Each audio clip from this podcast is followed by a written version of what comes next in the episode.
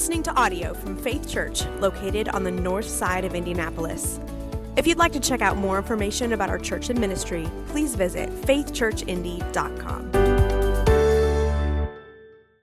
Our scripture reading today is from Colossians chapter 1. If you stand, if you're able, for the reading of God's word. The letter of Paul to the Colossians chapter 1, verses 3 to 14, out of the English Standard Version. We always thank God, the Father of your Lord Jesus Christ, when we pray for you, since we heard of your faith in Christ Jesus and of the love that you have for all the saints, because of the hope laid up for you in heaven. Of this you have heard before in the word of the truth, the gospel, which has come to you, as indeed in the whole world it is bearing fruit and increasing. As it also does among you since the days you heard it and understood the grace of truth, of God in truth just as you learned it from Epaphras, our fellow beloved servant, he is a faithful minister of Christ on your behalf and has made known to us your love in the Spirit. And so from the day we heard, we have not ceased to pray for you, asking that you may be filled with the knowledge of his will in all spiritual wisdom and understanding, so as to walk in a manner worthy of the Lord, fully pleasing to him bearing fruit in every good work and increasing in the knowledge of God, being strengthened with all power according to his glorious might for all endurance and patience with joy, giving thanks to the Father who has qualified you to share in the inheritance of the saints in light. He has delivered us from the domain of darkness and transferred to us to the kingdom of his beloved Son, in whom we have redemption the forgiveness of sins. This is the word of the Lord. Please be seated. Thanks, Bob. Well, hey, good morning, everybody. I am Pastor Joey. I'm excited to dig into Colossians with you this morning. Before we go there, though, um, I wanted to make a confession. Uh, I think it's finally time, 2023, to admit that I drive my wife nuts in a variety of ways. Um, probably the most annoying is how I just I can't stop learning. I know that sounds like a real nerdy thing to say.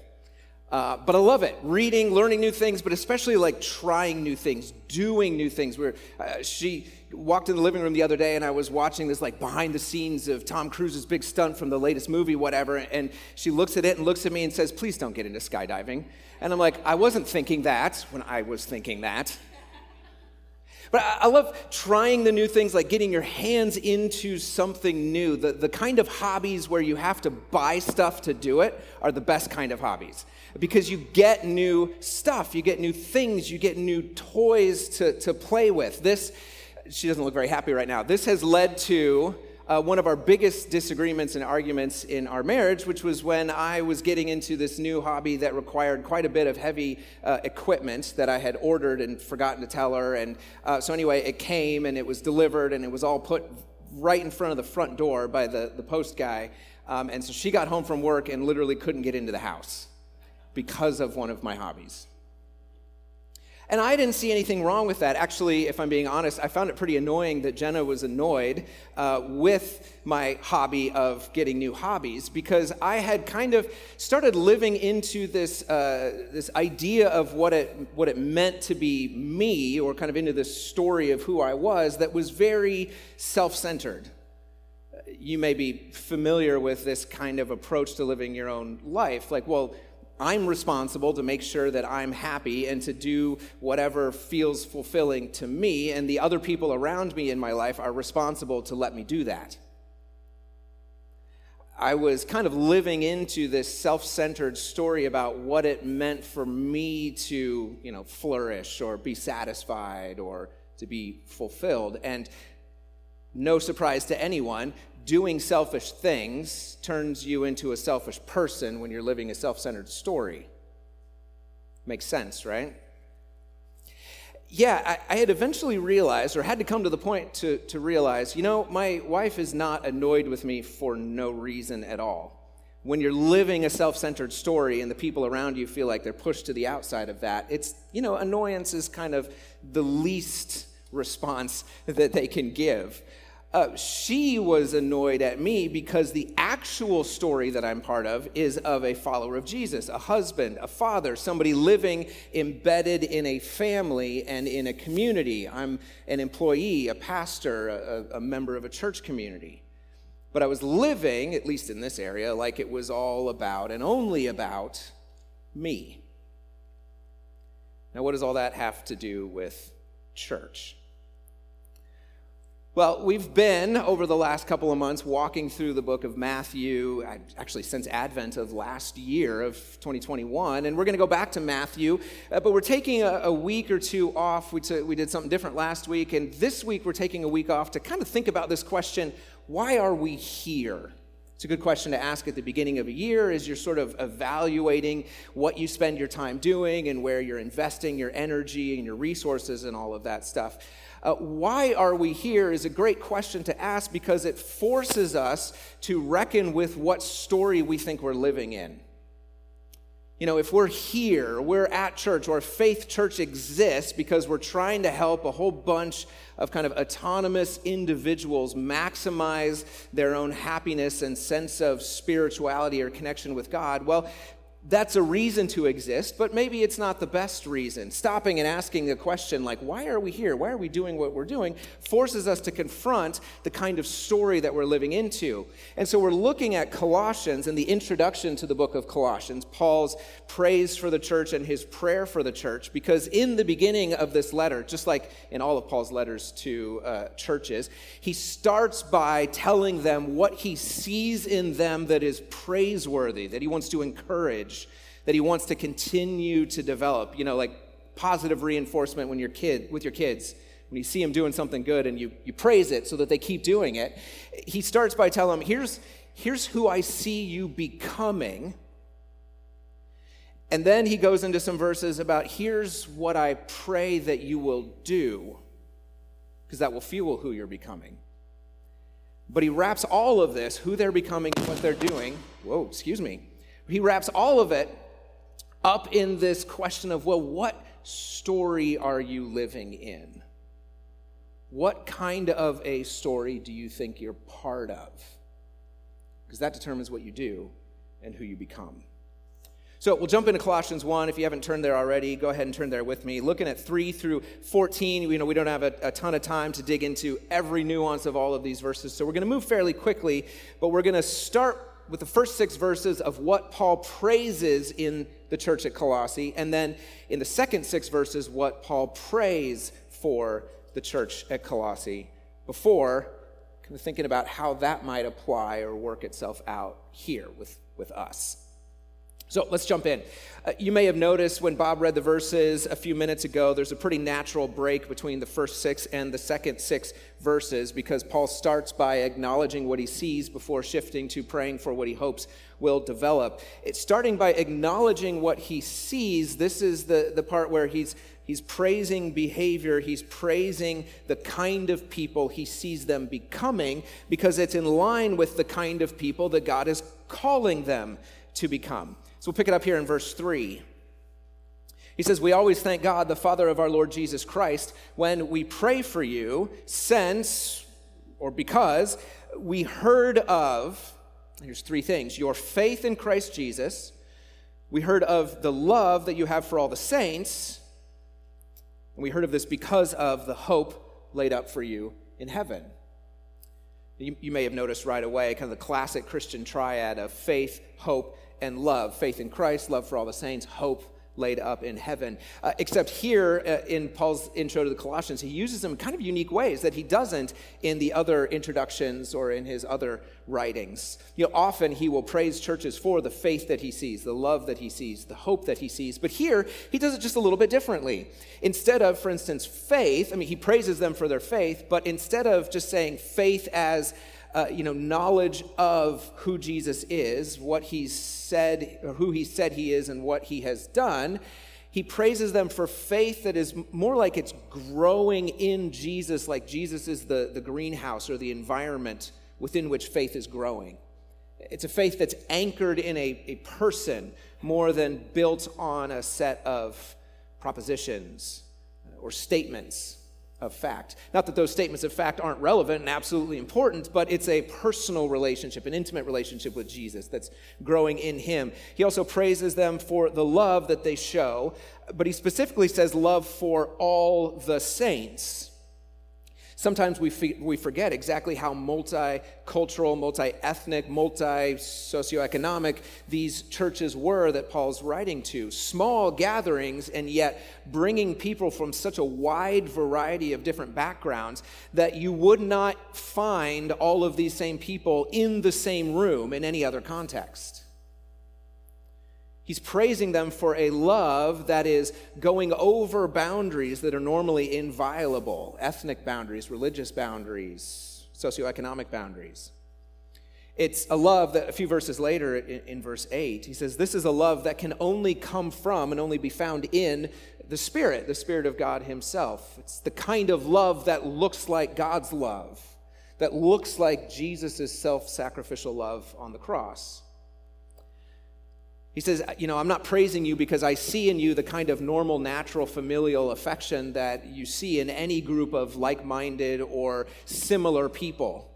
This is a love that's beyond family or beyond ethnicity or beyond geographic proximity. It is a love for all the saints. And evidence of God's grace is that this loving community has sprung up out of almost nothing among people who would not otherwise be found together. So he praises them for their faith, he praises them for their love, but he also mentions their hope, but again, in a unique way. Instead of praising them for the attitude of hopefulness or the, the virtue of hope, he praises them for a faith and a love that grow out of hope as a thing that they're anticipating in the future. Know, he says uh, in, in verse 4, it says, We heard of your faith in Christ Jesus, your love you have for all the saints, because of faith and love, because of, or another translation says, Your faith and love has have arisen from the hope laid up for you in heaven. It's not hope as an emotion or ability, but it's, it's hope as a, a, a almost a intellectual understanding of because of what God has promised, there is in the future this blessing that is waiting, this hope that is, uh, that is waiting. Paul doesn't say exactly what it is here in this part of the letter, but he goes on to explain as he progresses through the letter, you know, Christ in you is this hope of glory that you're waiting for, the, the riches of the gospel. See, as these believers in Colossae were, were confronted with the truth of who God is and what he is doing in the world through Israel's Messiah, when they were confronted with the good news that God is creating all things new and inviting people into a new humanity through faith in the death and the resurrection of Jesus, as they were confronted with the truth that God has a future inheritance waiting for all those who have been united with him through Christ, they, they looked forward at that hope and said, out of that hope is growing faith, response of belief in God, and love, a, a, a boundary busting love that brings in others to experience the same hope. He's praising them and saying, Look, here's what I see in you as I've heard about you. Now, Paul has actually never been to Colossae, he's never seen this church in action. Uh, he's working in Ephesus, which is about a five day or seven day walk west of this little town. Uh, but there's a guy named Epaphras who is from Colossae that business of some sort brought him to Ephesus. He heard Paul preaching, responded to the gospel, was trained by Paul, then went back to this region where Colossae is and a couple other towns to, to share the gospel and to, uh, to plant churches and continue to correspondence with Paul to where Paul could write back to them, to them and say, Look, I've heard from Epaphras about your faith, about your love growing out of this hope that you have in the word of truth, in the good news, the gospel itself. I've heard how that it is it's bearing fruit in you, it's increasing in you, it, it, and it has been from day one you've been growing in this. Seen these first six verses, and there's so much more we could look at in there. But in these first six verses, we're seeing Paul praising the church, saying, Here's what I see in you that is good that you are becoming. This is what you should be aiming at, growing in faith and in hope and in love. This is the type of people that we should be coming uh, together. And what I love in verse 6 is the, the way he expresses it when he says that I, I've seen this growth among you. He says the gospel's bearing fruit and it's increasing among you. But he's not saying, look, hey, when I when I survey a room full of Colossian believers, I can see some of you growing. Yeah, a couple people over here and a couple people in the middle maybe are growing, and a few folks in the back are growing, nobody in the front, but definitely the, the people in the back, like they're they're you guys are growing. He's not saying it that way as if a, a, small select group of individuals are growing in their faith. He's saying, I see this growing among you, as in all y'all, all of you. You as a whole, as a body, as a church, are growing in faith and in love from this hope. You know, we sometimes think of church kind of like it's a, a, greenhouse in which individual plants are given in concentrated form the food and the water and the sunlight that they need to grow. Individual plants. Some of us treat church like we're that, that individual plant that's looking for the perfect greenhouse that's going to give us the exact right mix of worship food and, and sermon water and, and, you know warm sunlight of fellowship so that we can grow in the way that feels best and right for us. But paul's language here is more corporate. It, it's less like plants in a greenhouse and more like organs in a body which is a little gross.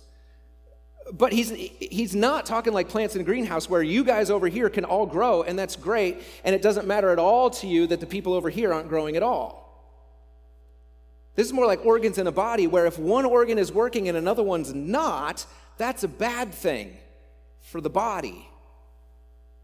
It's about all of us as a whole growing and working and being knit together, growing in this faith, this hope, this love. So, when we take a Sunday and pause and think about this question, why are we here? We can't ask this question in just or merely individualistic terms. Are a good enough number of people individually growing at faith, in their faith, their hope, their love? It's not a good way to ask the question. What we have to ask is Are we growing as a body growing together? Not with half of our organs functioning well and the other half not. I don't know any doctor that looks at a human and says, 60% of you is working great, good enough for me right? All of us growing together. So we have to ask ourselves the questions like would, would, we, would we say that we as a corporate body are more faithful, more loving, more sure of our hope than we were this time last year? Are we more faithful, more loving, more sure of the hope God holds out in the future now than we were before COVID? Than we were before all of this political stuff of the last six years? Are we a more loving body now than we were before everyone was yelling at each other on Twitter?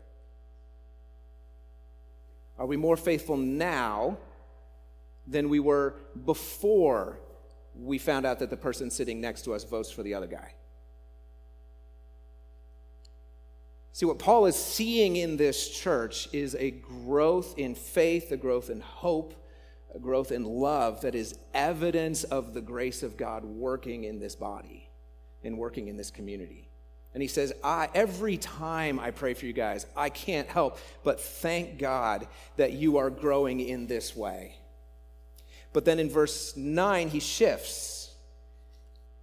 He shifts his emphasis to say, and this is why I'm continuing to pray for you that some very specific things would happen in your midst. Now, he's not saying those things aren't happening at all. He's saying these are the things I want to see continue to happen because it's growth in these areas that causes you to continue to grow in faith and hope and love. You know, in the same way that doing selfish things makes you a selfish person, he's saying doing these things makes you more of a faithful person, a loving person, a hopeful person. So let's, let's look at verse 9, where we're shifting from what Paul is praising the church for to now what he's praying for the church. Verse 9, and so, meaning in light of everything I just said, and so from the day we heard, we have not ceased to pray for you. We have not stopped praying for you for this one specific thing. In our prayer, we are asking that you, you all, not you individuals, but you all as a church, that you all may be filled with the knowledge of his will in all spiritual wisdom and understanding. We're asking that you may be filled with the knowledge of his will, the knowledge of, of God's will. Now, to be filled with this knowledge suggests that the, the knowledge of God's will is supposed to filter down into all of our being, all of a person's thoughts and actions and purposes, their plans, goals, hopes, wish, wishes, dreams. All of it should be, uh, should be saturated by, filled with, soaked up in the knowledge of God's will. Pastor Tom was listening to us online at nine o'clock as he's driving back from a vacation. He texted me, This is how I like to eat my cake soaked in milk and ice cream. Just fill the bowl with milk and put the cake in. That's what we're supposed to do with God's will, just be soaked in it. Which naturally leads, leads us to ask the question well, what is God's will? What kind of will is Paul praying for here? And because in our context, we, we tend to think uh, very individualistically, what is God's will for me? We tend to ask the question more like that. Uh, uh yeah, I should be filled with the knowledge of God's will for me. Where does God want me to live? Where does God want me to work? Who does God want me to date? Who does God want me to marry? Does God want me to have kids? Does God want me to serve here? Does He want me to go there? And, and those are all good questions to ask, but they're not the focus of the knowledge that Paul is praying for here. In this verse, when he's praying that the Colossian believers would grow in their knowledge of their, the will of God, he's praying that they would grow in their understanding of and their ability to think through. So, their understanding of, their ability to think through the whole big purpose of God in redeeming the world through Jesus. This is about the will of God in its broadest and widest sense. It's a whole lot more about, it's a whole lot more than just about what God wants you to do individually. It's about a whole lot more than how God wants me to behave as myself. It's about, as a church body, collectively understanding how you and I, as individuals, and us as a church, fit into the whole big story of what God is doing in the world. There's a, a famous Scottish philosopher named Alasdair MacIntyre. Um, and when I say famous, I mean famous among nerds, um, who once famously wrote, again, famously among nerds, um, wrote, If you ask me, if you ask me what you should do in this or that situation, I shall first ask of you, of what story do you think you're a part? He's Scottish, so he could say it backwards in a way that barely makes sense. But essentially, what he's saying is if you ask me, what should I do in any given situation, I'm going to ask you first. I have no idea how to tell you what to do if I don't know what story you think you're living in. If I don't know what story you think you're living and where you think your life is going, how can I possibly tell you what to do? It's like uh, using a GPS device to try to navigate to some specific destination. You can ask your GPS, you can ask Siri, like, hey, uh, I almost said, hey, Siri. Well, there, I said it. Um, sorry for everybody at home whose devices just started beeping. Uh, you can say, hey, am I, am I supposed to turn left, turn right, or go straight? And Siri's going to say, please enter a destination right? Because what good is directions if you don't know where you're going? And if you don't know where you're going, then you, it's impossible to give directions. It's impossible to know what you should do until you know what story you are part of. our decisions as a church and as, a, uh, as individuals within a church only make sense if we're living within the whole big context of what God is doing in the world through Jesus. So if God is calling us, the whole world really, from Indianapolis on, if He's calling the whole world to new life in Him and He's creating little groups of, of people around the world, little pockets of, of shalom, of new kingdom living. He calls them churches. He's creating these little pockets of new kingdom living all over the world that envisage that new life in real and countercultural and transformative and practical ways within the kingdom of darkness where they find themselves. If that's the will of God for the church and for us, well, then when we ask ourselves, how do we, how do we live out God's will? Then we just say, well, how do we make decisions in light of being part of that movement? See, if God's if God's working in the world is something different, if it's creating or empowering individuals to find or maximize their own personal fulfillment or their own um, personal actualization in order to do what feels to them to be the best thing for them in the moment, if that's the story, then what you do is very different and much more self centered and selfish than if the story is God is inviting you to join a people that are transforming the world for His glory and through His grace. See how the stories lead. See how the stories lead you to uh, kind of a different conclusion about how you live your life? if that's what God is doing, and that's what Paul is praying that we would grow as a church, we would grow in our knowledge of God's will, that we'd be able to think through how God is working in the world and what our part might be in it, well, then with that knowledge, instead of asking, you know, what's God's will for me, but instead asking, how can I make decisions that make me part of God's will for us, then with that knowledge, we can, we can live out what the point of all of this knowledge is. That was a real convoluted way of saying, look at verse 10.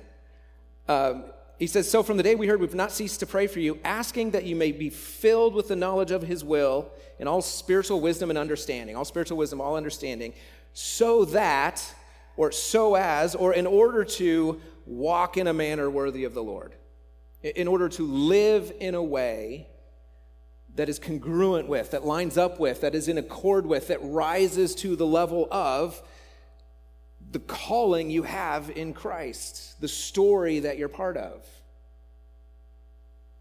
Saying, I want you to grow in knowing how God is working in the world and what part you play in that story so that you can live into that story, so that you can do the kind of things that make you the kind of person who lives that story.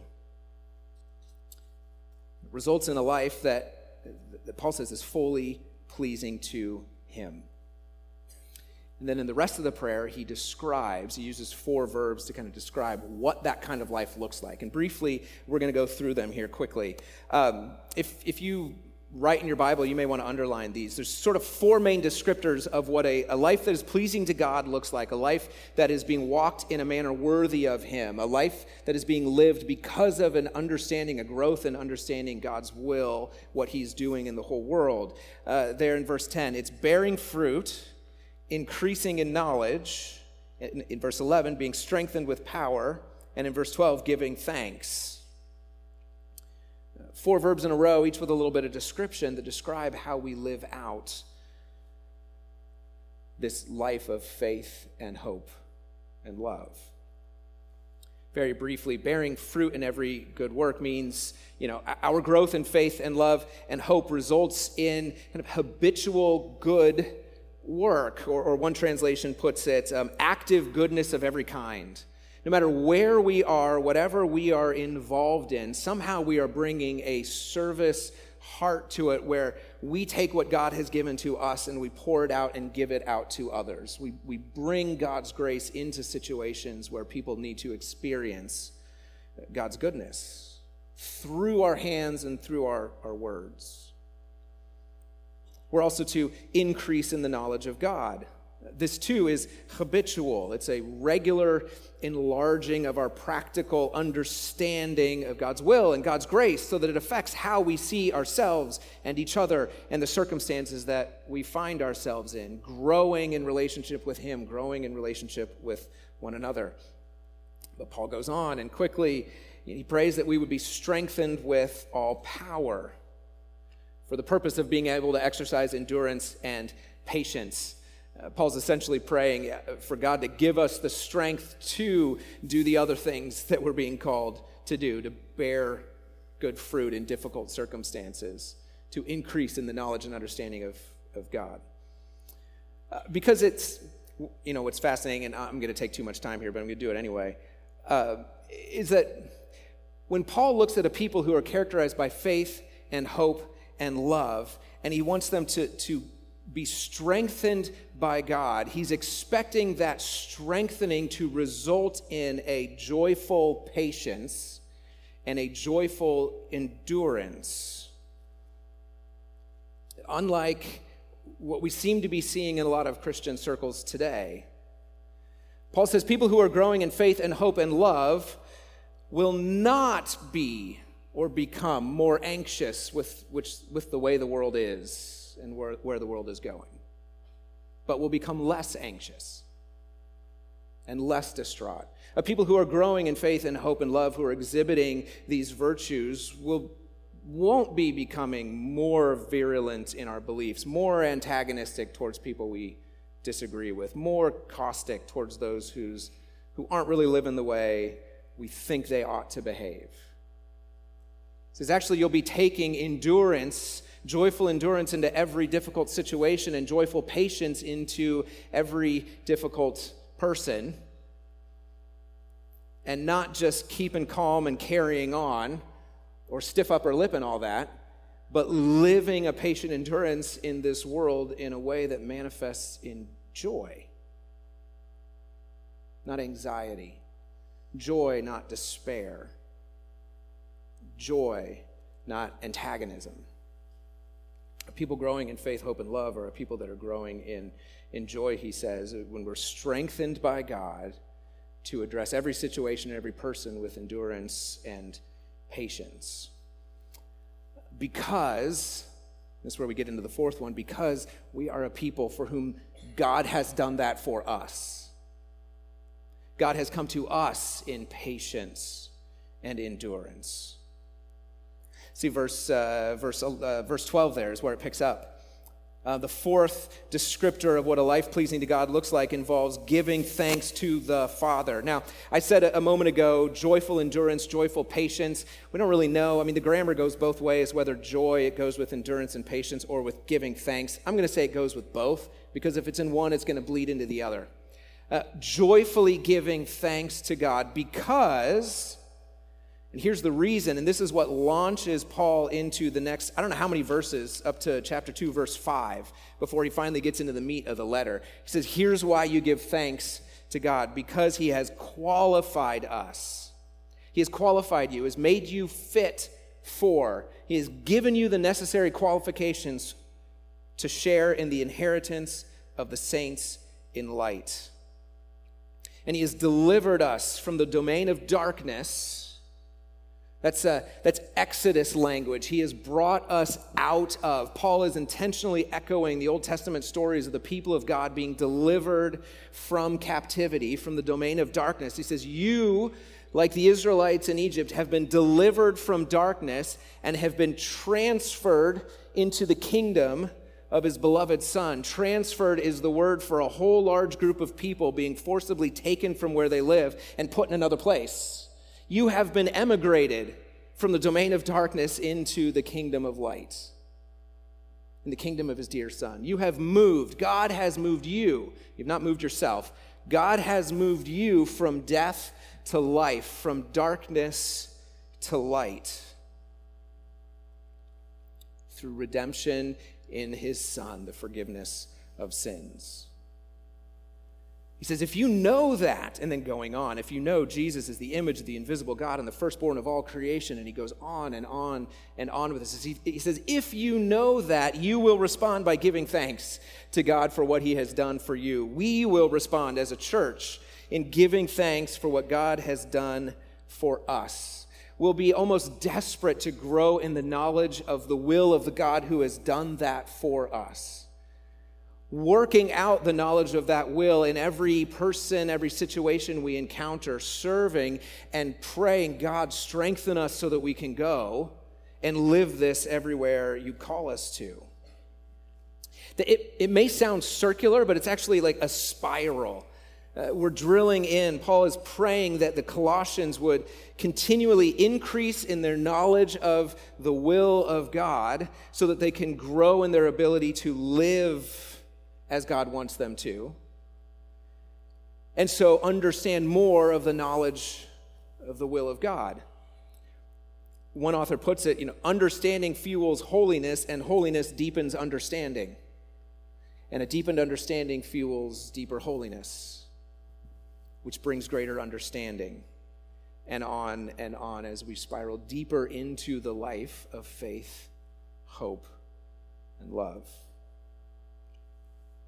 as we recognize and choose to live into God's whole story for what He is doing in the world, not just the individualistic punch card get out of hell free version of it that a, lot of us have grown up with, but the calling of God into a newly created humanity that is living the life of, this, of the kingdom here on this earth in these little bubbles we call churches going out from here and inviting others into a right relationship of worship with God and life in His kingdom while we wait for God to finally bring the kingdom back to earth. I hope that sounds way more exciting to you than you get to go to heaven when you die, and until then, just do whatever you want. God is calling us into such a big story, a story that is centered on Him that draws us out of our own selfishness, out of our own self centeredness, out of our own desperate desire for self fulfillment, and into a bigger story where we're being fitted to live that story by growing in fruitfulness in service, growing in our knowledge of God, being strengthened to bring patience and endurance everywhere we go, and joyfully giving thanks in worship. That's the essence of why God calls any church to assemble together. Whether it's a church of 20 people, like may have been the case in Colossae, or a church of 20,000. That's the essence of why a church like Faith comes together and why, when we stop and ask a question from time to time, like, why are we here? We have to measure ourselves. We have to answer that question in light of what God has said we're here to do not to make sure the seats are filled or to make sure that the budget is met or to make sure that the lights are on or the building is paid for, but to make sure that we as a whole body are growing together in faith, overcoming barriers through love, becoming sure and confident of the hope that God has for us in the future by growing in the knowledge of God's will as a, as a body, finding ourselves within that story and living out a life of faithful service, empowered going with the message of the gospel, growing in our knowledge of God and our relationship with one another, all built on the foundation of responding to God's gracious invitation to come and worship through what He's done through His Son. Those are the things that at faith we are constantly committed to doing, worshiping, serving, growing, and going, because that's what embeds us in the story that forms us into the kind of people we should become. People living out faith and hope and love, living worthy of the God who called us, God who redeemed us, living in joyful anticipation of his coming kingdom, growing together in faith, hope, and love. So, what's your story? I mean, what story are you living into? Or, or another way to ask the question is, why are you here? Because if, if you show up at faith or any church because you're looking for an individualistic spiritual high that meets some sort of uh, need or pushes some sort of button in you that makes you feel like you've pleased God and had an experience, you'll probably be disappointed. We're a whole lot more interested in how we all together are growing in faith, hope, and love. Corporately living out the story of becoming part of God's new created humanity, living a kingdom life in the midst of a kingdom of darkness. So I hope that's the story that you're here for. That's the story we're trying to be part of. That's why we're here. Father, thank you for calling us together. Um, thank you for drawing us together. We could be spread out at any number of other churches in Indianapolis, all doing good work, all doing these very same things that Paul has prayed for, and yet you have called us uniquely here. So I pray for us. I pray that we would be filled with the knowledge of your will and what you are doing in the world, not just in us individually, but how you want us as a whole to be part of the redemption of the world through Jesus. Pray that we would grow in this knowledge so that we could walk in a way that is pleasing to you, that's, that, that lives up to the high calling you have for us. And may we, may we bear fruit in every situation you call us into in every way that we serve. May you strengthen us for everywhere that you call us to go. May we grow together in our knowledge of you. And may we joyfully give thanks for all that you have done for us. We pray in Jesus' name. Amen.